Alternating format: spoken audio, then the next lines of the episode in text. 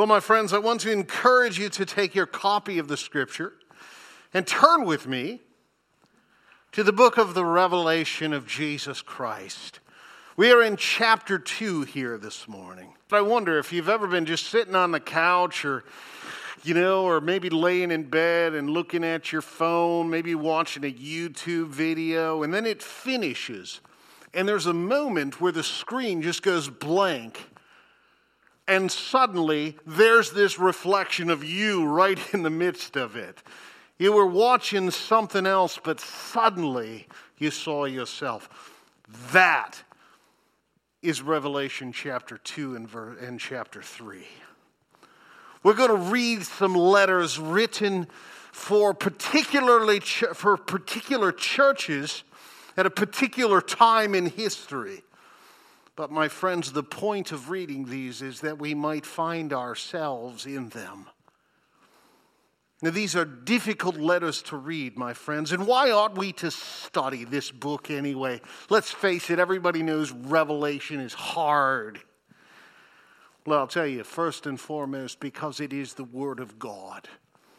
And a wise person will do what they can to dig deep and work hard to understand God's Word. Second reason is its promised blessing to those who read it out loud and obey it. But that's true about all of God's word, isn't it? Those who hear his word and obey it are indeed blessed. But thirdly, it brings encouragement to believers who face adversity, because that is the context of the book of Revelation. People are enduring great, great sufferings. And I'm not talking about inconveniences because their car's been in the shop all week long. My friends, their lives are on their line as they stand for Christ.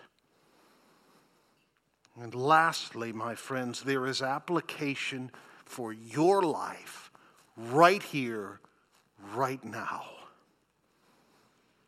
seven churches, seven letters. We're only going to look at four of them today for the sake of time. We'll pick up the last three next week. Seven churches. Why only seven? I mean, we talked about this last week, you know, that this, this letter is addressed to seven churches in Asia. We got a map up here, don't we? Five, four, three, two, one. Is it there? Raise your hand if you see a map. All right, thank you. I appreciate that feedback, by the way. and you look and you see all of these churches here, but there's a couple of them in red that aren't addressed.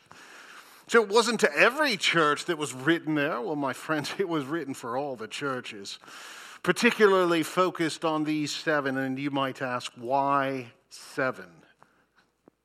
Go ahead. Why seven? Okay, that da da Dutch. Okay. Well, my friends, there are obviously more than seven. The two that are particularly missing are Hierapolis and Colossae. But the first reason is this, uh, the selection of seven symbolizes completeness. And particularly as we read through this book, we have already seen that the, the seven spirits is referring to the Holy Spirit, the completeness, the wholeness of the Holy Spirit of God in His presence. Seven, my friends, very important. But, my friends, that's not the only reason. This seven, implying completeness, implies that he is addressing the whole church through these seven. Sunday to Saturday, my friend, the whole week and everything in between. Every church that has ever existed in all of church history is to be found in these seven churches. The second reason at the end of each letter is the instruction let them hear what the Spirit says to the churches. He's addressing each particular church, and at the end of the letter to each particular church, he says, let the spirit let them let you listen carefully that you might hear what the spirit says to the churches it's for all of us And the word that God has for these churches, He has for us today. Every church that ever existed is representing, represented in this address. But again, not just every church, every believer. God is addressing you here this morning through His Word and where you may or may not be this morning. So listen carefully. The first letter that we see here in verse 1 is addressed to the church at Ephesus. And there is a pattern through every one of these letters for every one of these churches. It starts with an introduction referencing what has been said about Jesus in this image of him in, in chapter 1. To the angel of the church at Ephesus. What's this angel business? Well, let's do a little. Uh, uh, entomology here, huh? That's bugs. Etymology, right? Yes, that's words. And the word angel literally means messenger. And what is the primary duty of an angel? Say it, messengers. Yeah. So perhaps this is addressed to a pastor, the main messenger of a church. Perhaps it is addressed to an angel. Why in the world would any of this be addressed to angels? As no, no, it doesn't make any sense to me at all. But we know it's addressed to the church. And there is a message that each of these churches needs to hear. And notice this reference again to chapter 1, this vision of Christ. Remember the the outline of the book of Revelation of Jesus Christ is found in chapter 1 and verse 19, where John is instructed by Jesus to write the things which you have seen, this vision of Jesus, the things which now are, which is chapters 2 and 3, writing to the churches, the things that are happening right now at the time of this writing. And then we get to 4, chapter 4 to the end, the things which must soon come to pass. The things that will come to pass, my friends. So when we get to chapter 4, I want you all bring a buckle to buckle up for, okay?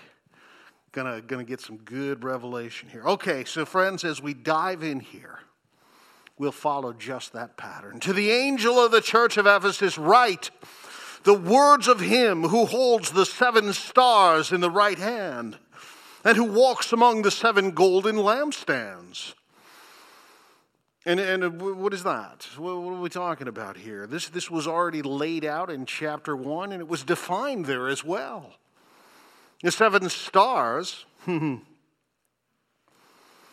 and the seven golden lampstands. It is the Lord Jesus who is walking among the churches. And he says here in verse 2 I know your works. Let's pause there for just a moment to be reminded that there is nothing concealed to God. There are no secrets when it comes to God. He knows your thoughts, he knows the intention of every action and word that comes out of your mouth. He knows it all. He knows the struggles. He knows the doubts. He knows it all. And so he and he alone is qualified to address such things. And take a look to the angel of the church at Ephesus, write the words of him who holds the seven stars in his hands, who walks among the seven golden lampstands. I know your works. And he says, Your toil and your patient endurance. These two words are one word in the Greek, and it literally means fortitude patient endurance, long suffering, day after day after day after day. That's what he's talking about. And the Lord Jesus says to the church, I know this. You wake up to fight that battle every single day. And notice, he says, I, I know your works, your toil, and your patient endurance, and how you cannot bear with those who are evil, but have tested those who call themselves apostles and are not. Bunch of phony fakes out there, plastic banana good time rock and rollers, I'll tell you that. And my friends, you need to know the difference.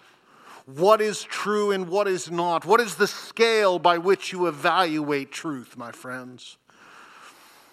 The greatest scale is the Word of God. And even at this very moment, you ought to be looking at your Bibles and listening and saying, Is what he is saying scriptural? Is it the Bible? Because this guy ain't flawless. Test it. Everything. You turn on the radio, it doesn't matter if they're playing the good time tunes of the today's automotive world. it don't matter what station it is. You evaluate what they say you test it. But these folks have endured, patient endurance, and they have tested those who called themselves apostles, but were not. Look at verse 3. I know you are enduring patiently and bearing up. And what has been their motivation? To wake up and do it one more day? The scripture says, for my sake, for my name's sake, for the sake of my reputation. That when people come after the word of God, the people of God, when people come after the people of God, the world watches. And they say, Good, we get to see what these people are made of. Are they a bunch of phony balonies? Or are they the real deal? Let's hear what comes out of their mouth. Let's see where they run. Let's see if they stand. And let's watch their demeanor as they do it. Patiently bearing up for my name's sake, and you have not grown weary. How's that possible? Um, I would suggest to you they did it not only for the right reason but in the right power, and it wasn't their own. And you could say in, uh, in Jesus' name, amen, let's go on to the next church. But Jesus doesn't stop there. He says in verse 4 having commended them, he now chastens them, but I have this against you that you have abandoned the love that you had at first. And I tell you this, my friends, I ask you this question. All of this patience, enduring, all of this working hard for the glory of God, what meaning does it have if you have not love? If you have not love. I think James talked about that. Yeah. Is it James? Eh, it's in there somewhere. Little Prego Bible. It's in there. You can look that one up later. My friends, they lost their first love. In all of their fighting and all of their enduring and all of their standing,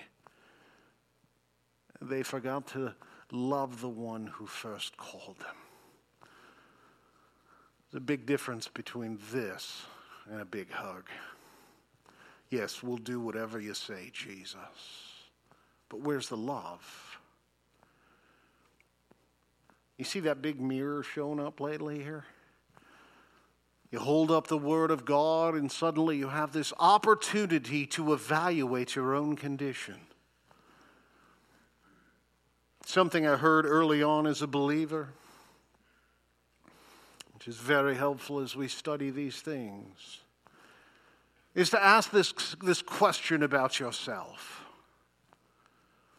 if someone accused you of being a Christian, would they be able to find enough evidence to convict you?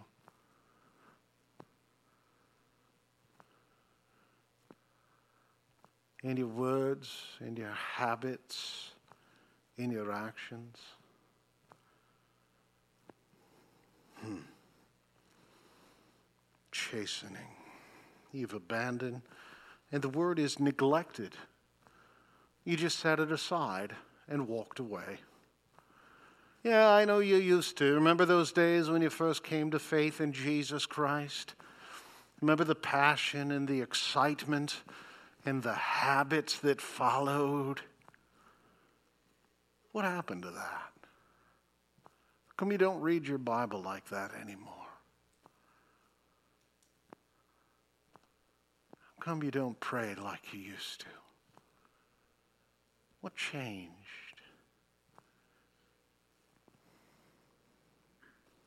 Well, Jesus offers them some counsel. But I have this against you, he says. Yeah. How about verse 5? Remember, therefore, from where you have fallen. Go back to the beginning. Make a list. And repent. You know what the word repent means? It means turn around. 180 degrees, my friends. And go back repent and do the works you did at first. If not, the Lord Jesus says to the church, I will come to you and remove your lampstand from this place unless you repent. Yet this you have you hate the words, uh, the, the works of the Nicolaitans, which I also hate. Nicolaitans has something to do with people and their authority and putting their thrusting their authority on others, lording over people. That is not love, my friends.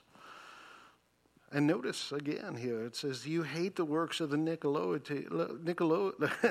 Nickelodeons, Nicolaitans. And Jesus says, And I hate those people too. I hate the works is what he said. You hate the work? Yeah. Yeah. And he who has an ear, listen carefully.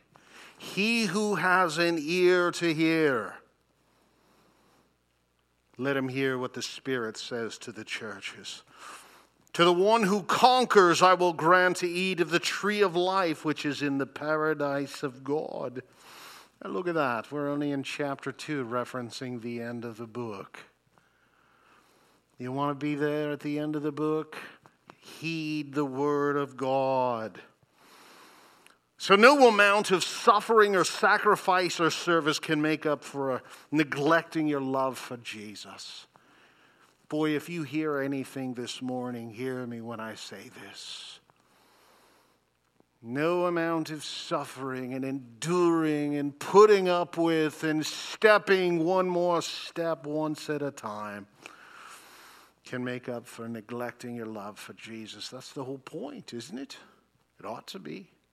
What's the great commandment? To love the Lord your God with all your heart, soul, mind, and strength, and your neighbor as yourself. The whole point is love. Well, then we come to the next church, the church of Smyrna. And here again is that snapshot of Jesus from chapter 1. And to the angel of the church of Smyrna, write the words of the first and the last who died and came to life.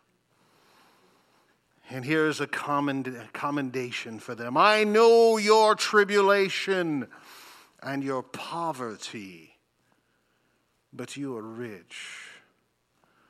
Hmm, what does he mean by that? From the world's standards, they have nothing. But from God's perspective, they are wealthy. So I know your tribulation and your poverty and the slander of those who say that they are Jews and are not, but are a synagogue of Satan. Do not fear what you are about to suffer, is the counsel.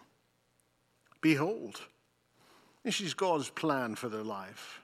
What is God's will for their life? Listen carefully. Behold, the devil is about to throw you, so some of you into prison, that you may be tested. And for 10 days you will have tribulation.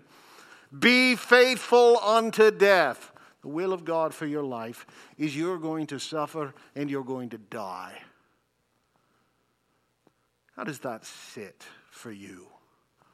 I know that it's the will of God for all of us. It was the will of God for these people, which means it's on the table. Hmm. Be faithful unto death, and I will give you the crown of life. He who has an ear to hear, let him hear what the Spirit says to the churches. For the one who conquers will not be hurt by the second death.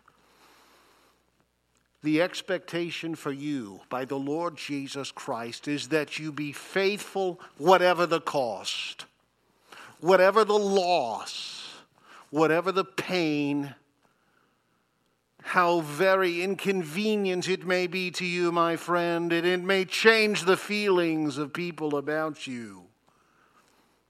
Whatever the cost, my friends, endure it.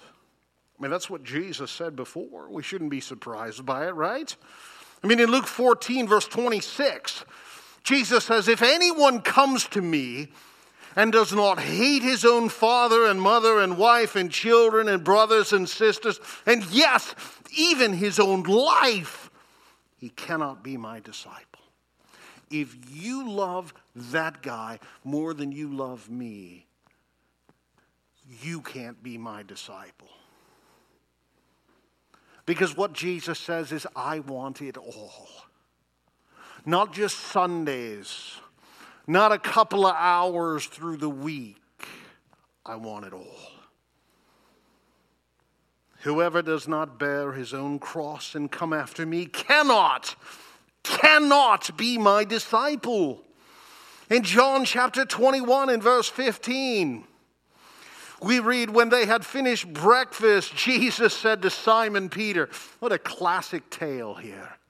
What a great insight into just the reality of these disciples. Jesus said to Simon Peter, Simon, son of John, do you love me more than these? And Peter said, Well, of course I love you more than these people do. Well, Peter, look at this. He said to him, Yes, Lord, you know that I love you. And he said to him, Feed my lambs. And he said to him a second time, Simon, son of John, do you love me? And he said, Yes, Lord, you know that I love you. And he said to him, Then tend my sheep. And he said to him a third time, Simon, son of John, do you love me? And Peter was grieved, he was insulted. Lord, you know everything, and you know that I love you.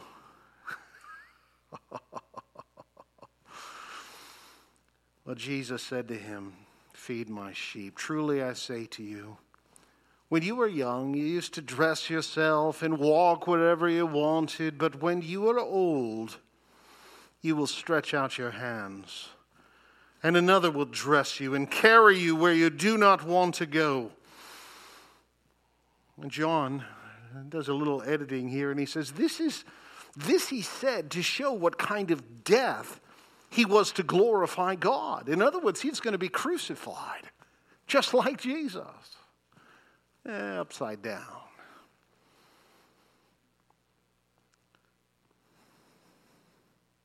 And after having said these things, you're going to die a slow and painful death, Peter just like me. Go and follow me. Hmm. Well, Peter turned and saw the other disciple, you know, the one who Jesus loved. The guy writing this, John. The one who leaned back against him at the, Lord's Supper and said, Well, Lord, what, what about this guy?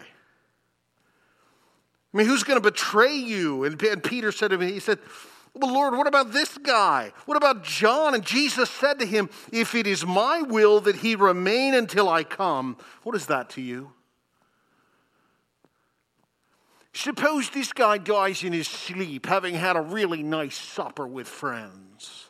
What is that to you?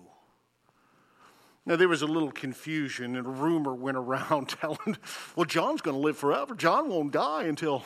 But that's not what he said. He said, stop looking at other people. Stop comparing what others have or don't have. You follow me. Well, then there's the church at Pergamum, verse 12.